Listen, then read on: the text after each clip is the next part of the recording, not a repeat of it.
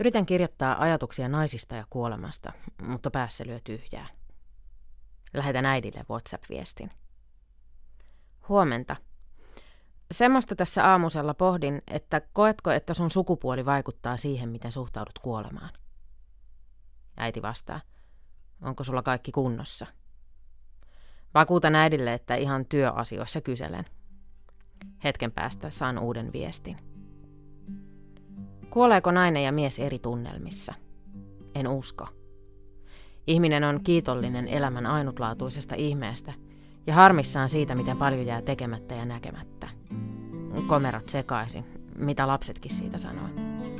Mitä lapsenlapsista kasvaa. Hienoa olisi nähdä Havaji. Englantia olisi pitänyt opiskella enemmän. Miltä krokotiili maistuu. Miltä maahanmuutto näyttää 30 vuoden kuluttua. Ehkä mies ei ajattele samoja, mutta vastaavia ajatuksia. Katua ei kannata, tehty mikä tehty. Parempaan en pystynyt sen hetken valinnoilla. Menen nyt aamuteelle. Rakastan sinua. Se pitäisi sanoa useammin.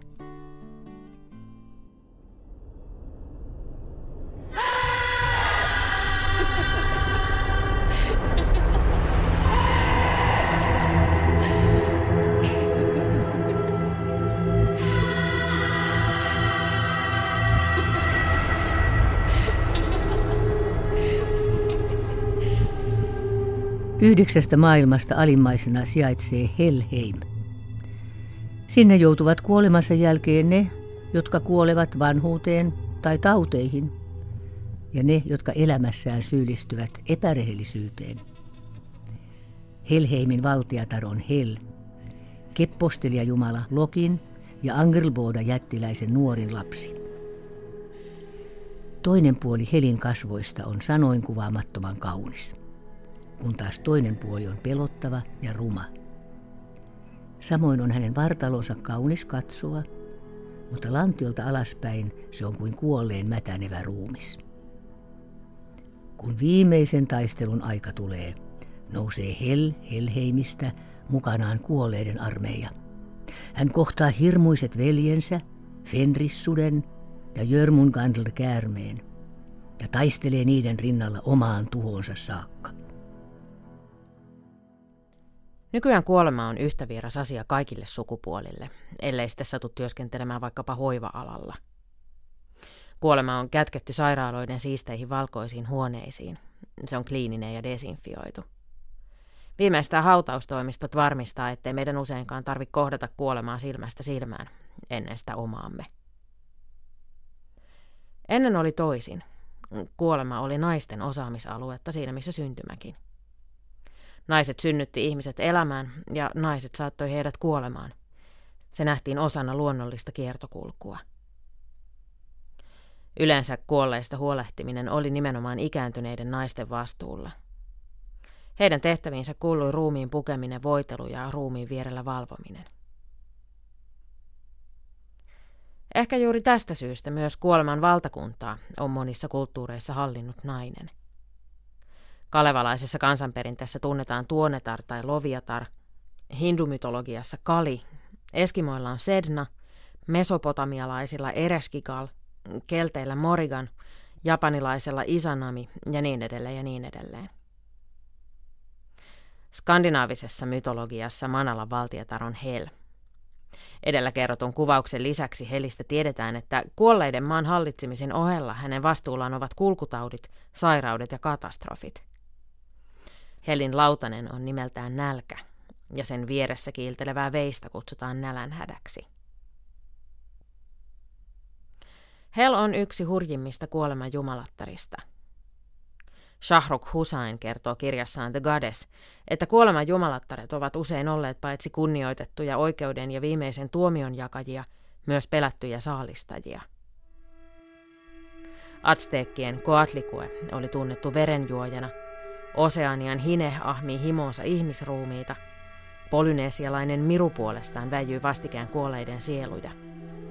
Sielujen matkatessa esiisien luo heittää miru tielle verkkojaan pyydystääkseen niitä. Pahat sielut paistetaan uunissa, kun taas hyvikset jatkavat elämäänsä iankaikkisessa.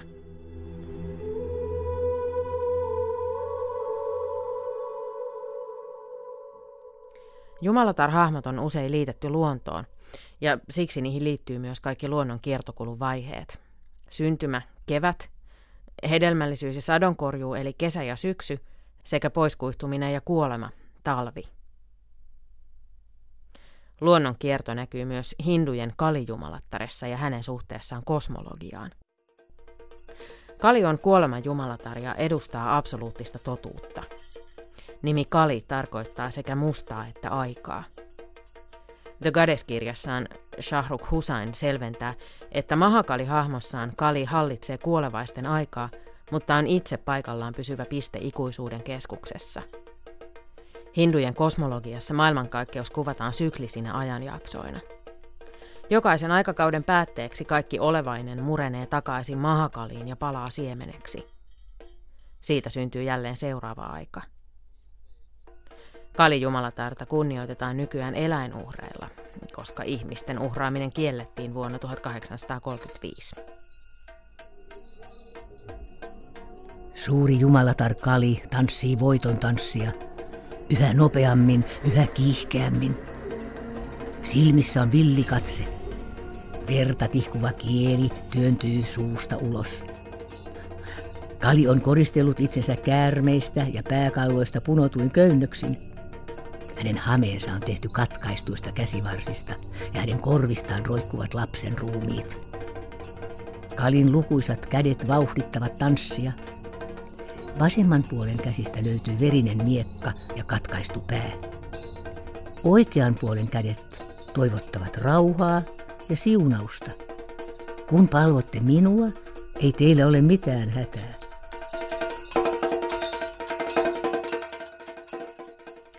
Aika on ruvennut ärsyttävästi kiihtymään. Se kai alkoi jossain siinä main, kun mä täytin 35. Koin silloin pienen ikäkriisinkin, Syntymäpäivän aamuna tuli yhtäkkiä sellainen olo, että kaikki on ohi.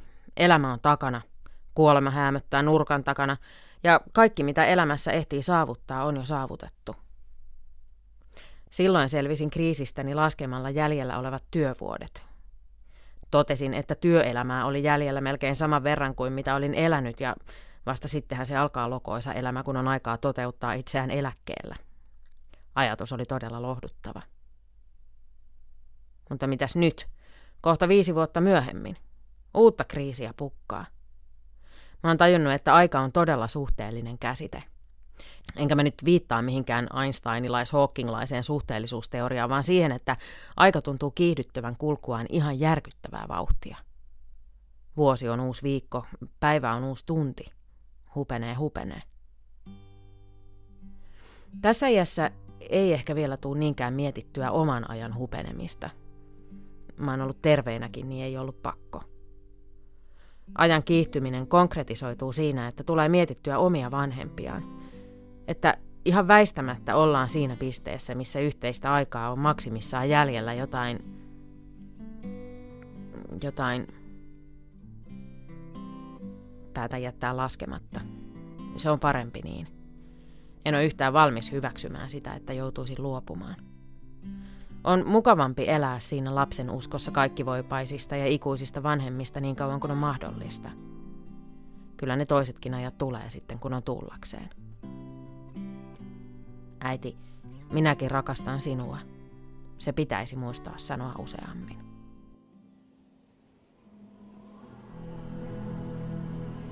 Väinämöiseltä puuttui enää kolme loitsusanaa. Sitten taianomainen vene olisi valmis. Ukko tiesi, että sanat löytyisivät Tuonelasta, vainajien asuinsijoilta. Väinämöinen matkasi kolme viikkoa, kunnes saapui Tuonelan joelle. Sen rannalla hän huusi, tuo venettä, tuonen tytti, lauttoa Manalan lapsi. Tuonelan virran lautturi, tuonen tytti, oli virran toisella puolen pesemässä pyykkejään ja huikkasi Väinämöiselle – Vene täältä tuotanehe, kuni syy sanottanehe. Mi sinun manalle saattoi ilman tauin tappamatta, ottamatta oivan surman. Väinämöinen tiesi, ettei Tuonelaan ollut elävillä asiaa. Hän valehteli kuolensa raudan tappamana. Tuonen tytti ei uskonut, eihän mies vuotanut verta. Sitten Väinämöinen väitti kuoleensa hukkumalla. Mutta ei tämäkään huijaus mennyt läpi. Ukosta ei tippunut pisaraakaan vettä. Ja kun partakaan ei ollut palannut, ei tuonen tytti uskonut sitäkään, että Väinämöinen olisi saanut surmansa tulessa. Lopulta Väinämöinen kertoi totuuden veneen veistosanoista ja sai kuin saikin tuonen tytin tuomaan veneensä. Vakavana tuonen tytti katsoi vanhaa tietäjää ja tokaisi. Oi on hullu hulluuttasi, mies on mielesi vähyyttä. Tulet syyttä tuonelahan, tauittaman majoille. Kalevalaisessa kansanperinteessä Tuonelan hallitsijana oli Tuonetar ja Tuonen virran portinvartijana Tuonen tytti. Kansarunoissa Tuonetar tunnetaan myös nimellä Loviatar ja joskus Louhi. Toisin kuin Kalevalassa kansarunoissa Tuonetar ja Tuonen tytti saattavat olla yksi ja sama henkilö. Loviatar on runoissa ilkein manatar ja vastaa meikäläisessä perinteessä skandinaavien heliä. Usein Loviatar kuvataan sokeana naisena. Hän tulee raskaaksi tuulesta ja synnyttää maailmaan yhdeksän poikaa, yhdeksän tautia. Suomalaisessa kansanuskossa naiset liitettiin vahvasti tuon puoleisen voimiin. Kansanuskon mukaan maailma jakautui kolmeen pääkerrostumaan. Ihmisten maailmaan sekä yliluonnollisten olentojen kansoittamiin yliseen ja aliseen maailmaan. Näistä maailmoista toisiin voitiin kulkea vain tiettyjen väylien kautta, esimerkkinä korkealle ulottuvat kalliot tai syvälle kaivautuvat rotkot. Folkloristiikan professori Satu Apo kertoo kirjassaan Naisen väki, että yksi maailmojen välinen väylä oli naisen sukuelin.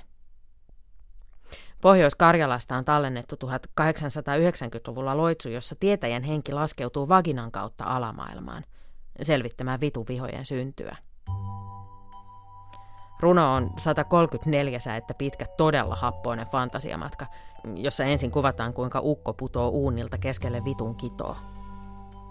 Aliseen maailmaan kuljetaan kolkkoa ja ahdasta käytävää. Harakat haukkuvat vitussa, korpit lonkku loukon suulla. Suin päin suipu ukko, vajottaatu mies varatoin, vieri porras portahalta, rappu rapulta aleni. Tätä reittiä pitkin tietäjä pääsee Tuonelan majoille ja saa selville, että taudin aiheuttaja on Pohjolan, toisin sanoen Tuonelan emäntä. Parannuskeinoksi tietäjä häpäisee loitsimalla Tuonelan emännän alapään, joka runossa saa nimityksen reissu. Hui siun huora persettäsi, lautta lapsen reissujasi. Sinne akat aikahiset, ikäpuoletkin pujotat, veät kuin verkolla kaloja.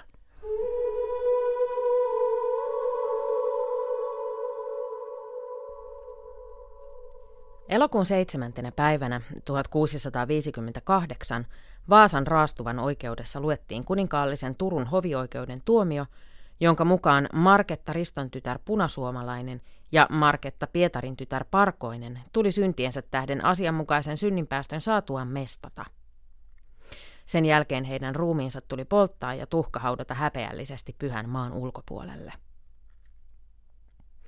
Hetkeä myöhemmin sama tuomio luettiin julki Korsholman vankilassa Vaasassa tuomiotaan odottaville naisille. Syytetyt saivat pitkän odotuksen jälkeen vihdoinkin kuulla, mitä korkea esivalta oli aikonut heidän varalleen. Tuomitut vietiin Vaasan kaupungin ulkopuolelle sitä varten varatulle paikalle, jossa korvapuoli kaulankatkaisija teki työnsä. Mestaaja veloitti normaalin palkkionsa lisäksi 14 äyriä matkakustannusten korvauksia. Sen lisäksi hän sai kaksi taalaria luontonsa karkaisemiseen. Kuvaus Vaasan noitavaimojen teloituksesta löytyy Marko Nenosen ja Timo Kervisen eurooppalaisia noitavainoja esitteleviltä nettisivuilta. Ne löytyvät parhaiten, kun hakukoneeseen syöttää sanat noituus, taikuus ja noitavainot Suomessa. Naisilla oli perinteisesti ollut hallussaan kansanparannukseen liittyvää tietotaitoa – kun noitia alettiin 1400-luvun Euroopassa vainota, liitettiin nämä naisten taidot kerettiläiseen noituuteen. Koska naiset oli myös perisynnin kantajia, heidän ajateltiin olevan erityisen alttiita noituuden viettelyksille. Noitavainojen aikaan kehiteltiin teoria noitasapatista. Sen mukaan noidat teki liiton paholaisen kanssa ja toteutti hänen käskyjään. Myös tämän tiedettiin olevan erityisesti naisnoitien harrastuksena.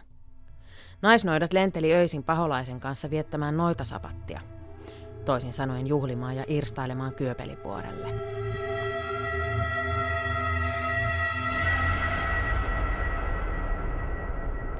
Noidaksi epäilemiseen riitti kaikenlainen poikkeava käytös. Yksinään elävät naiset oli erittäin todennäköisiä noitia, mutta myös naimisissa olevia voitiin epäillä. Punaiset hiukset oli vahva noituuden merkki, samoin erikoiset syntymämerkit ja luomet. Marko Nenonen kertoo artikkelissaan Noitavainot, Euroopan historian pimeä puoli, että paikoin vainot yltyivät kaameeksi. Joskus vietiin satoja ihmisiä, etupäässä naisia kerralla tuomiolle ja roviolle, jossa noitana pidetyt saatettiin polttaa elävältä. Noitien telotuksia perusteltiin raamatun lauseilla, muun muassa toisen Mooseksen kirjan lauseella Noitanaisen älä salli elää. Noitavainojen käsikirjana pidettiin Noita Vasaraa eli Malleus Maleficarumia. Se oli Heinrich Kramerin kirjoittama ja koostama opus, joka ilmestyi vuonna 1486. Noitavasara sisälsi yksityiskohtaisia ohjeita noitien tunnistamiseen, kuulusteluun ja kidutukseen. Se oli eurooppalaisten tuomioistuimien käytössä vuosisatojen ajan. Myös Noitavasarassa korostuu naisvihamielisyys. Opuksen mukaan naisia ajoi noituuteen heidän kyltymätön seksuaalinen himonsa.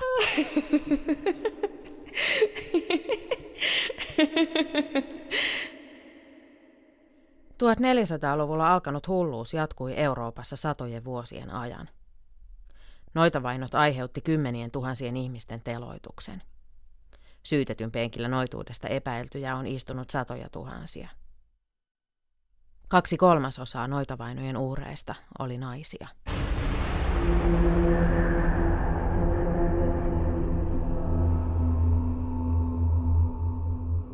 Kirjeitä kauheille akoille – Rakkaat kuoleman jumalattaret.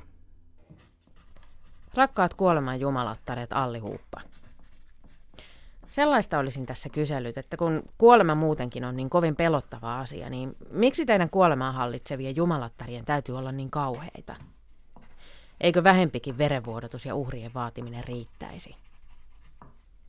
Ja ne kaiken maailman kuolleiden armeijat ja korvista roikkuvat lapsenruumiit ja puoliksi medäntyneet naamat ja sen sellaiset – Eihän nyt kukaan halua tuon puoleiseen, jos vastaanotto on tuollaista tasoa. Että jos jumalattarien hallitsemat tuonpuoleiset arvosteltaisiin TripAdvisorissa, niin enpä usko, että kovin montaa tähteä heruisi.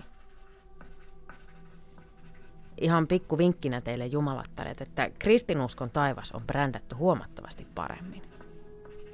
Vaikka muuten sen patriarkaalinen maailmankuva on ahdistava, niin mielikuvat taivaan isästä toimii kuin häkä. Kuinka ihana ajatus on se, että maallisesta vaelluksesta uupuneena pääsisi istumaan isän lempeälle polvelle. Vakaaseen ja rauhalliseen syliin. Kysyisinkin siis, että miksi ei ole taivaan äitiä?